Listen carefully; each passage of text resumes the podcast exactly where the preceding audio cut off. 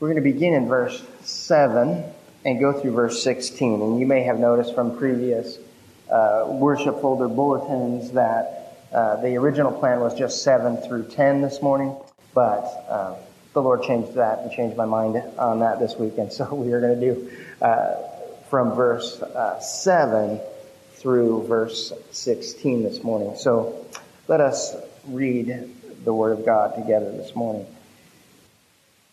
But grace was given to each one of us according to the measure of Christ's gift.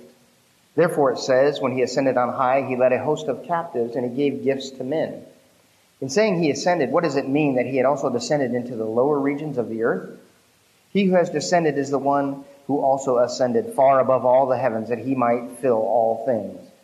And he gave the apostles, the prophets, the evangelists, the shepherds, and teachers to equip the saints for the work of ministry for building up the body of Christ until we all attain to the unity of the faith and the knowledge of the Son of God, to mature manhood, to the measure of the stature of the fullness of Christ, so that we may no longer be children, tossed to and fro by the waves and carried about by every wind of doctrine, by human cunning, by craftiness and deceitful schemes. Rather, speaking the truth in love, we are to grow up in every way into Him who is the head, into Christ, from whom the whole body, joined and held together by every joint, with which it is equipped, when each part is working properly, makes the body grow so that it builds itself up in love. This is God's word for us this morning. And as you might see from your worship folder that I have titled the, the, the message this morning, Growing in Grace, Do Your Part. And that our part in our work that we have for us is by grace, it is through grace. There is an expectation that we grow in grace. What, there's no reason for us to gather here this morning or any Sunday morning if we are not intentionally learning and growing in the grace uh, and knowledge of that grace in the Lord Jesus Christ. We are wasting our time if we are not here expecting to grow in our knowledge of God's grace. And this is, this is the thing about our salvation, why we repeat the gospel message over and over again. We need to hear it again and again and again. We need to hear that our salvation is all of grace, that it is all God's work, that it is all God's love for us, that He amazingly sent His Son to rescue people who, as Caleb read from Romans chapter 3 verse 10 that none is good, no, not one. And then he, he, he ended his reading with, but God. But God. It is all the work of God, and we need to capture that. We need to live in it. We need to walk in it. We need to grow in it. And we also need to give that grace away. We got to give it away. It's been given to you as a gift, but you've got to give it away. And so, this is where we begin this morning. And so, to give us like just a, a, a very deep overview of where we have been to kind of get us to where we're going this morning, I want to say this that as a born again, blood bought believer in Jesus Christ, you and I have been saved to a new position. And this new position was given to you as a gracious gift of God. It was given to you because of his mercy. It was given to you because of his kindness. And it was given to you because it is his power working toward you and for you. By grace you have been saved. You've been saved to a position as a son or a daughter. You have been saved to the blessings in the spiritual realm of which you were once alienated from, as we saw in our previous text. You were saved to partake in the promises of God which were once only reserved for Israel. But now they are yours in Christ Jesus because of God's divine electing love for you. This gift of saving grace, it comes with other giftings that are enabling you to live in a brand new way. These further enabling gifts have come to you in the same way as your salvation came to you. It, can, it comes to you by grace unearned, unmerited personal favor from God through Jesus Christ. Define grace simply, I'm going to say it again, that it is unearned, unmerited personal favor from God through faith in Jesus Christ that you have been saved and that you are enabled to walk in those truths. It is an unmerited, unearned, undeserved personal favor from God. That is the gifts that we have been given. But these gifts, they come with a purpose, don't they? As we saw in chapter 1, these gifts come with a purpose of accomplishing God's work in the world, and He's doing it through you and through me. And God has prepared this work well beforehand. He has prepared this work ahead of time, and He has gifted you with the empowering grace as His workmanship to accomplish His purposes in the world. And so, with these gifts, there comes an expectation. These are gifts of grace, but they come with an expectation. And it is this that it is a given that as a born again, blood bought believer in Jesus Christ, that you will grow in the knowledge of His grace. It is a given. It is an imperative. An imperative is merely a command of God. And we will see in our text this morning it is a command of God that you mature in grace, that you increase in the knowledge and understanding of all that God is for you in Christ Jesus. It is further to be understood that as one who has received grace unto salvation through the blood of Jesus Christ, that those of you and I who have been gifted by grace to do the works that God has prepared, that those of you who are growing in grace are also commanded to exercise those gifts of grace through grace to be helpers of other born again believers in Christ. See, we are, as those who are directed by God's word, we are centered on the person and work of Christ and we are to be oriented not only to work out our own salvation with fear and trembling, but we are expected to orient our lives toward helping others to grow in full maturity into Christ Jesus. And so, as we look at our text this morning, you can see an outline up there. As we look at our text more closely this morning, we're going to see our position that we have been given gracious gifts in Christ, verses 7 through 10. We will see the purpose for using and exercising those grace given gifts, that we're to be growing in grace and helping others grow, verses 11 through 14. And finally, as, a, as we practice the Christian faith, we are becoming givers of grace, balancing truth and love, building the body of Christ.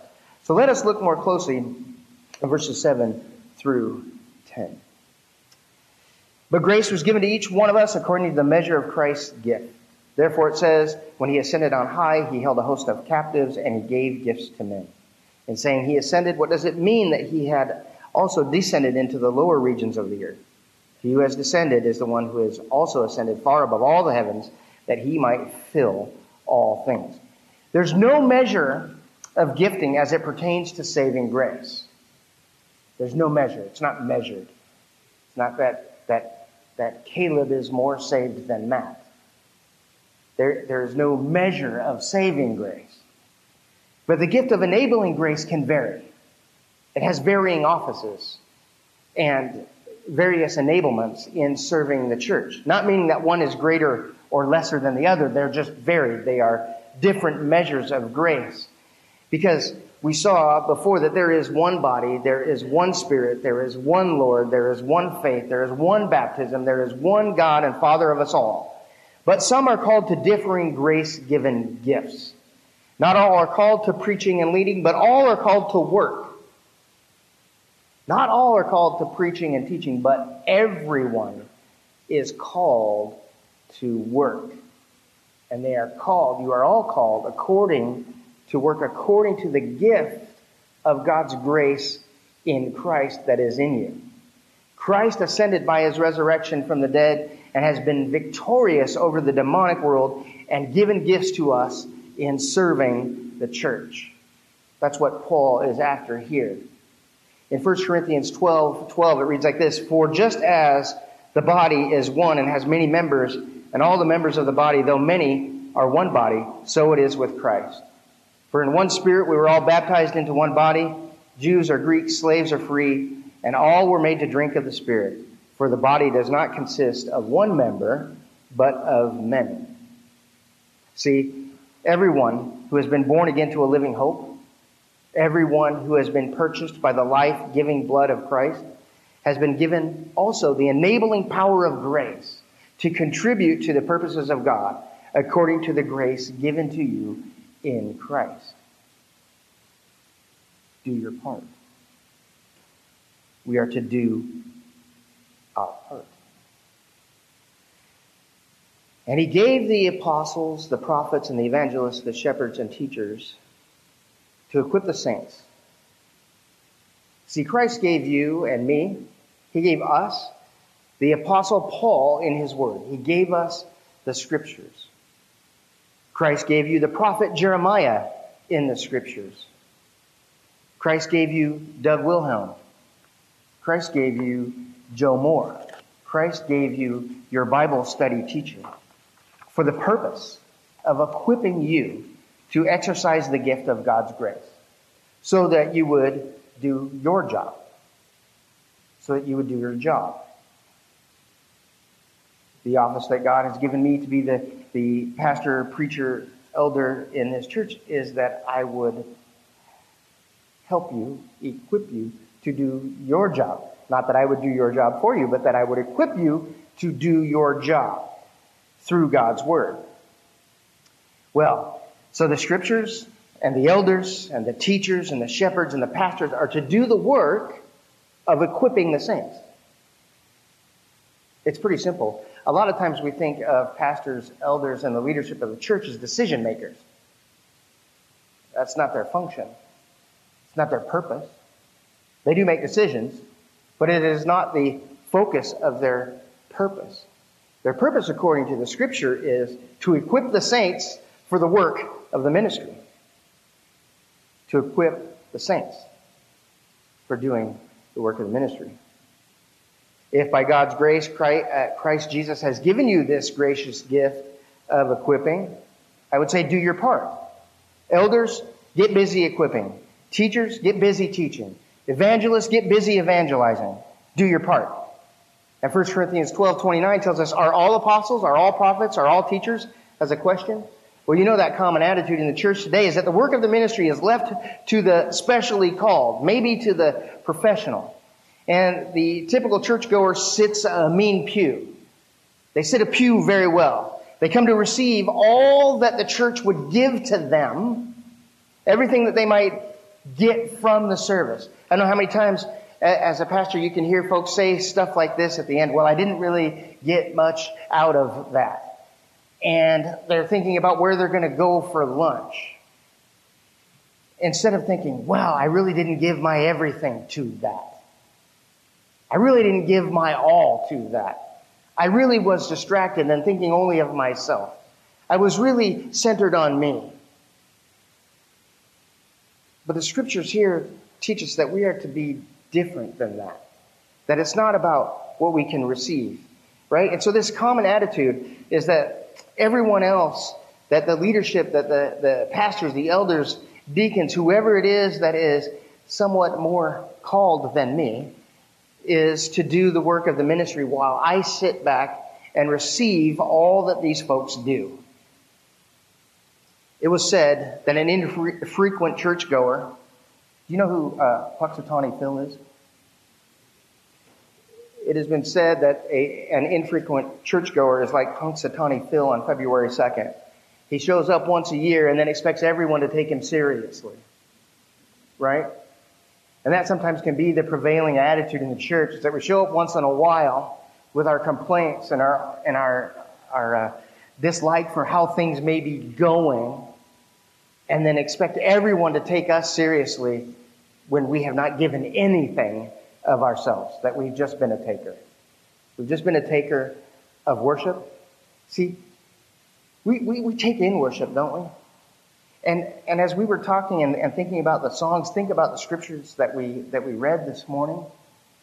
That scripture is about coming and giving yourself away to Him.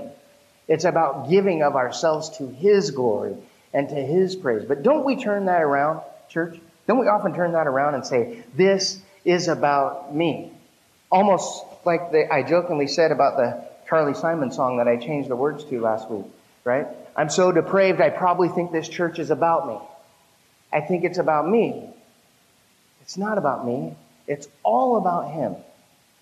And He has given us this grace to be outward, to be uh, outside of ourselves.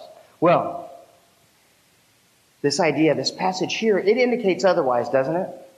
This passage indicates that the saints, that means everyone who is saved by grace through faith, everyone redeemed by the blood of Christ, is to do the work of the ministry. What does that mean? It means cleaning a toilet. It means serving children. It means taking the offering. It means securing the building. They all serve the church as necessary components of the work of the ministry. But what we should see from verses 12 through 14 is that all of these acts of service in the ministry of the church have a higher and a more worthy end. Cleaning the toilet, taking the offering, cleaning up the church, whatever it might be, has a higher purpose than just the act of service. It serves something greater than that. It is for the building up of the body of Christ until we all attain to the unity of the faith and the knowledge of the Son of God, to mature manhood, to the measure of the stature of the fullness of Christ. This is your unified purpose. This is your job, saint. This is what the scriptures call every born again, blood bought believer in Christ to be about, to be doing. Engaged in building up of the body of Christ. To be engaged in the work of the ministry. To be increasing the knowledge of grace in your own life and in the lives of others. It's about pouring yourself out for the spiritual well being and growth of others. It is the goal of the work you're called to. It is the goal. Presenting the young person who's sitting next to you this morning, mature in Christ. Growing the child in the nursery into the likeness of Jesus Christ himself. It is cleaning the toilet so that your fellow church member will be more able to listen to the preached word of God on the Lord's day. It is diligently studying God's word for the ladies' Bible study so that your fellow women will be encouraged in the faith. It's a cup of coffee with a friend in the church so that you might encourage that person to seek the Lord in His Word in the areas of life where they struggle. It is, my friends, the Great Commission. It is teaching others and encouraging fellow church members to observe all that Jesus has commanded you. It is disciples making disciples. This is your job. This is what the equipping from the preached word of God is to equip you to do. Isn't it clear from here that that is what it is meant to equip you to do? It says to do the work of the ministry for building up the body of Christ until we all attain to the unity of the faith that is, that we all understand that we are in the same faith and that we understand the knowledge of the Son of God to mature manhood, to the measure of the stature of the fullness of Christ. It's the Great Commission. It is disciples making disciples. It is your job. This is the, what the equipping of the preached word of God is purposed to do for you and through you and in you. And as I've said many times, this doing is a command that flows from who you have already become. I want you to get that. It's who you already are. I'm not saying for you to go and, and make disciples so that you will become and have more favor with God and that you will all of a sudden be the, the, the righteous and holy disciple that He loves more. It is not that. It is that this is who you are. You are a disciple of Jesus Christ. And disciples do this. True disciples do this. True disciples make disciples of Jesus Christ. That's what disciples do. So it flows from who you are. It flows from who you've already become. When you were born again, you were born in, again in Christ and you are a disciple of Christ. What does it mean to be a disciple? It is discipline, right? Is where we get that word disciplined in Christ. Learner, one who is underneath and learning Christ, learning grace from Him. And then it is becomes our job to do that work for others. Teach them about Christ. Encourage them in Christ. Build them up in Christ and build one another up in that work. That is the work that you are called to as a disciple of Christ. You are to be learning and growing in His likeness.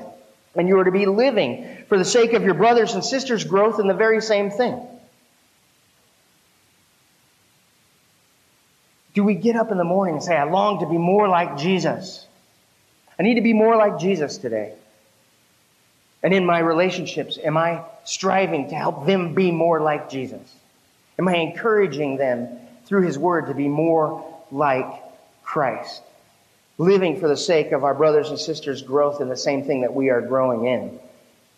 You're a disciple and whose work it is to make disciples, and it is a never ending work.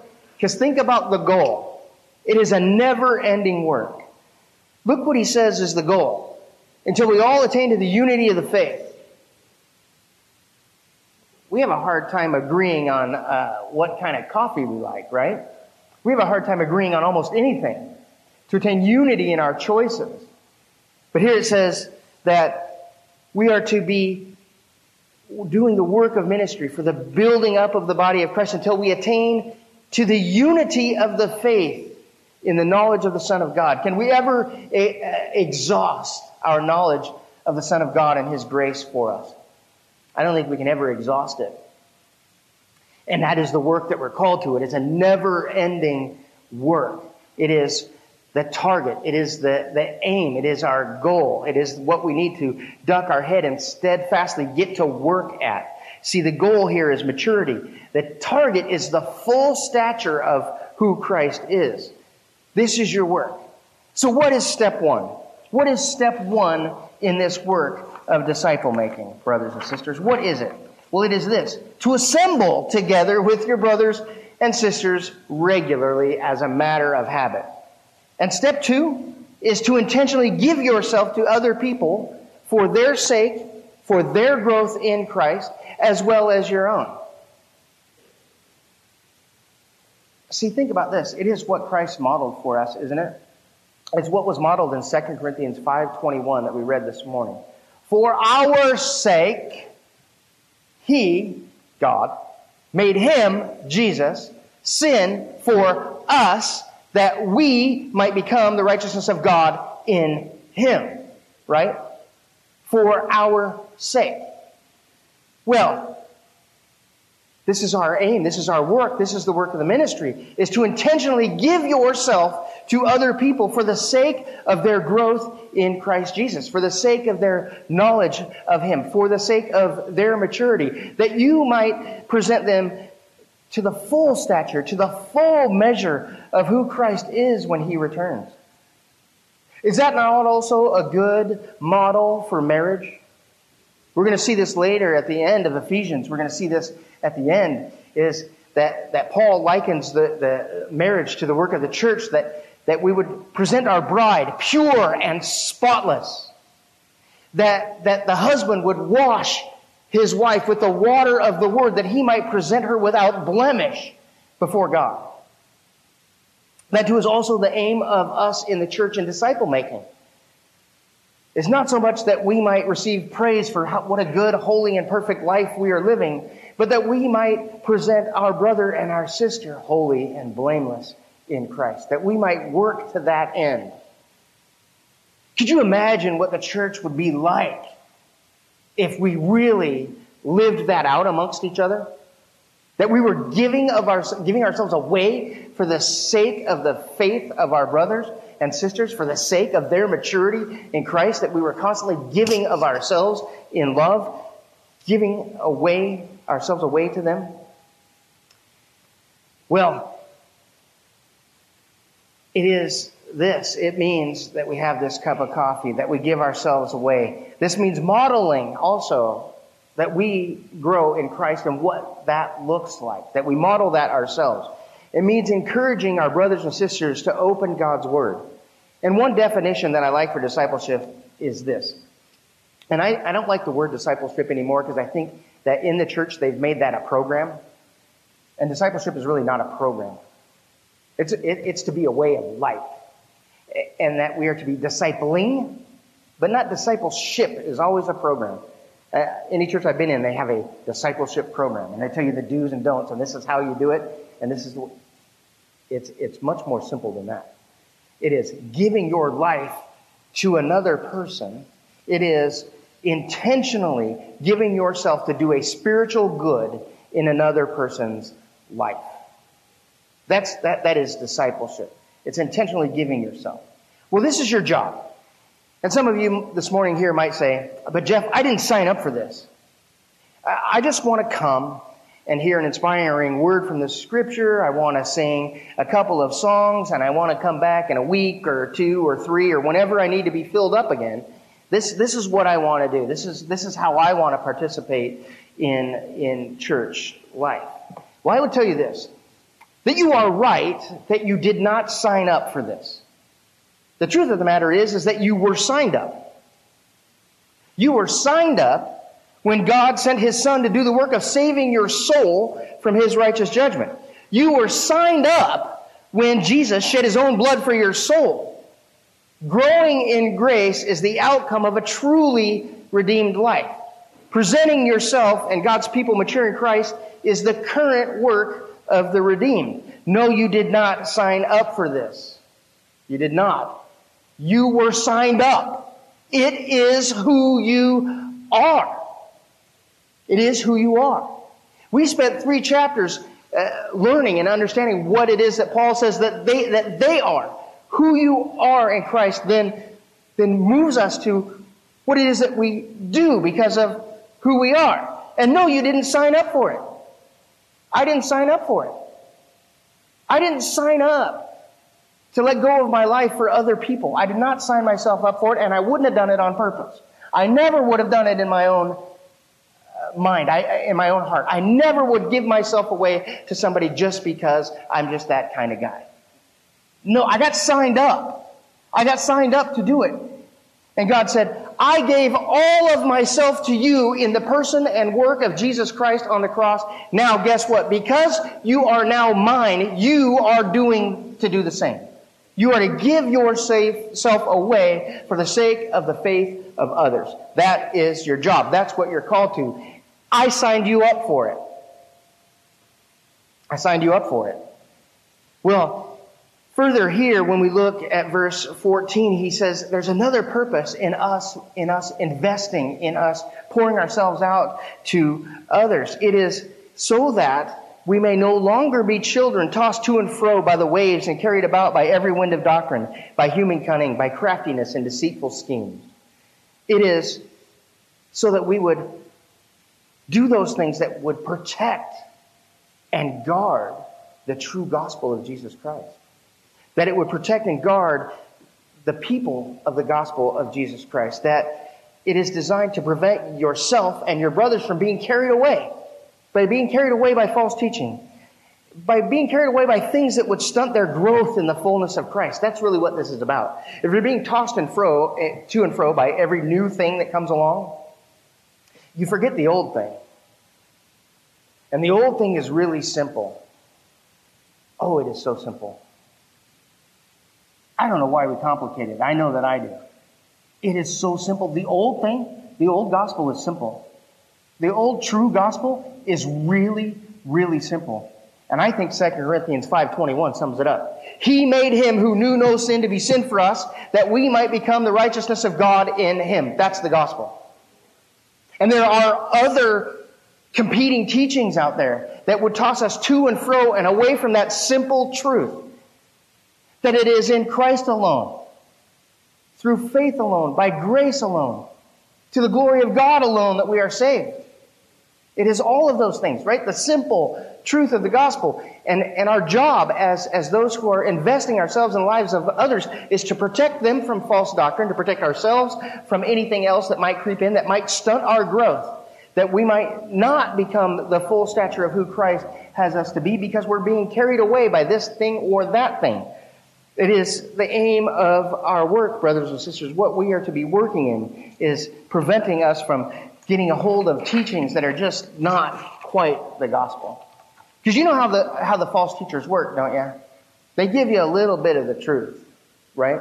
I had a brother who was in another church in Carlton uh, many years ago, and he was he was he had a write he had some writings and he was writing about all of these teachings and he said to me he said so what do you think uh, of these teachings he says they're they're about 95% accurate and I said well when do you think that you ought to stop listening to a false teacher he says I don't know I said as soon as they open their mouth the minute that the false comes open, you should just, that's the end of that.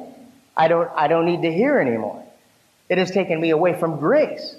It is grace that has saved us. And if you take me away from grace and I have to go to work, I'm undone. I am undone. So, yeah, as soon as you hear false doctrine, uh, that's when you stop listening. Not listen for the 95% and, and sift through and throw away the 5%. Because you could be carried away. You could be carried off by that doctrine. So that is the aim of us as believers as we invest in the lives of others.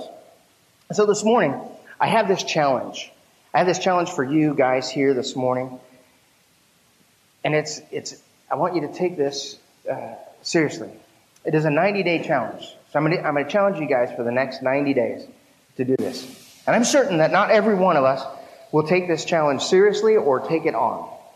But I know the result of the few that will take it seriously, that it will begin to transform the culture of our church. And you don't need to tell me that you're doing it. You don't need to tell me with whom you're going to do this.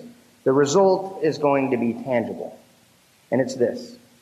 Each of you in the next 90 days, give yourself to the spiritual good of two brothers or sisters in this body. And what does that mean? That means this. That means noticing when they're absent, it means an intentional phone call.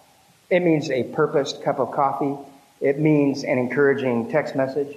It means a lunch or dinner invite done with regularity. And it means doing all of this with their spiritual well being in mind.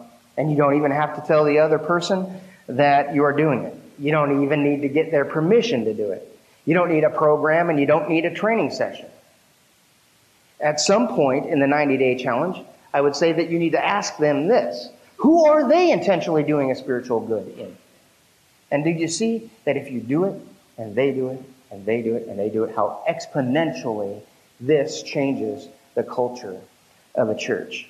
It is what I want to challenge you to do in the next 90 days. And don't tell me you're doing it. I'll know. I will know. I'll be able to see it. I'll be able to see, see the results of it. And you will too. You will notice the results of it. You'll notice that you are starting to grow yourself in grace. You are noticing that the person you are investing, investing in is growing in grace. You will notice that they are also starting to give themselves away as you have given yourself away to them. And if you don't notice results in 90 days, do it for 180. If you don't notice results in 180, do it for 365. Make that part of your life. Make that who you are. Because it is who you are. It's who you're called to be. It is what you got signed up for. Like you didn't sign up, but you got signed up. It is what you got signed up for. Well, now we look at this is that how and the why. We want to answer the how and the why we do this. And look at verses 15 through 16. Rather, speaking the truth in love, we are to grow up in every way into Him who is the head, into Christ. From whom the whole body, joined and held together by every joint with which it is equipped, when each part is working properly, makes the body grow so that it builds itself up in love. See, this section tells us both the how and the why of disciples making disciples. How? The truth of the scriptures. We have all that we need in God's word to intentionally do spiritual good in another person's life. Did you know that? If you have a Bible, you have all that you need to intentionally do a spiritual good in a brother or a sister's life. You have all that you need. 2 Timothy 3:16 says that all scripture is breathed out by God and profitable for teaching, for reproof, for correction, and for training in righteousness, that the man of God may be complete, equipped for every good work. We have the equipping of God's word, don't we? To move us forward. 2 Peter chapter 1 says this, His divine power is granted to us all things that pertain to life and godliness through the knowledge of Him who called us to His own glory and excellence. We don't need a program. We don't need a training session. We need the Word of God. We need the Spirit of God in us and His grace. Because He says His divine power has granted to us all things that pertain to life and godliness through the knowledge of Him who called us. So, how and why? Love is how. And love is why you are to speak the truth of God's word. In love, you will tell your brothers and sisters in Christ the truth of the gospel. In love, you will desire that your fellow church members truthfully reach full maturity. In love, you will desire that each one of us would grow into the likeness of Jesus Christ. In love, you will pour yourself out for others, and you're going to risk this. It's risky. It is a risk. When you give yourself away, here's what you risk you risk that you and God's word may both be rejected. It's a risk. It is a risk. But it's who you're called to be. It's what you're called to do. But in love, you will do that. If you love them, you'll risk their friendship. In love, I want to see a brother follow Christ more than I want him to be my friend. In love, I want him to know the truth of God's grace rather than I want him to like me. He may not like me, but I gave him the words that'll save his soul. That's love. Right? We try to define love as being all nice all the time. Sometimes love is firm. But what God's word here says is that love is honest, that it's truthful, that speaking the truth in love, he says, rather than letting your brother or sister be carried away by every wind of doctrine, he says, rather than that, love them. Love them enough to tell them the truth. Love them enough to be honest. At the risk of you losing a friend. I bet you sometimes as parents you probably know this. You probably have, have done this as a parent. You have something firm and direct that you need to tell your child. And you know that this is going to be devastating to them to hear this truth. And you know that they're going to not want to be around you for a while. They're going to even probably dislike you. But in love, you don't hold back. You don't hold back that truth from them. For their sake, you tell them the truth, knowing that maybe this truth might even put a big wedge between us in our relationship if they don't receive it well. But you speak the truth anyway. You speak the truth in love. Because their salvation and their soul and their life is more important than even your relationship. That's speaking the truth in love. If you love yourself, you will pour yourself out, risking that. If you love, you will guard your brothers and sisters against the latest and the greatest and the newest fad in Christianity. You will protect them from error. And why? Again, it says here that we are all to grow in every way into Christ likeness. This is His church. This is His body. We are called Christians. And what does that mean, really, but little Christs? We're to be like Him in every way. The person sitting next to you needs your help. Because we are being joined together as one body in one faith through one Savior. Notice what it says that when we do our part,